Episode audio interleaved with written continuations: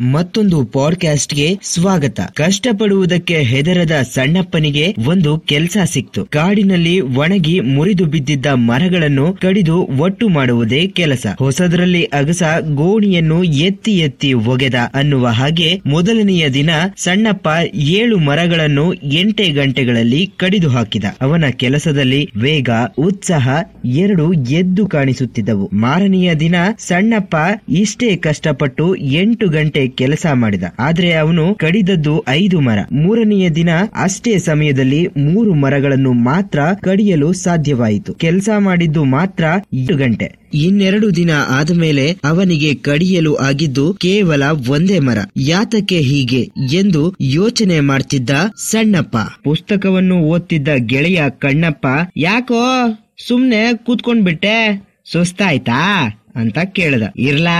ಆದ್ರೆ ಯಾತಕ್ ಜಾಸ್ತಿ ಮರ ಕಡಿಯಕ್ಕಾಗ್ತಿಲ್ಲ ಅಂತ ಯೋಚಿಸ್ತಿದ್ದೆ ಕಣ್ಣಪ್ಪ. ಸಣ್ಣಪ್ಪನಿಗೆ ಮಚ್ಚು ಕೊಡಲಿ ಕಡೆ ನೋಡ್ತಾ ಕೇಳ್ದ. ಇದನ್ನೆಲ್ಲ ದಿನಾಗ್ಲೂ ಚೂಪ್ ಮಾಡ್ತಾ ಇದೀಯಾ?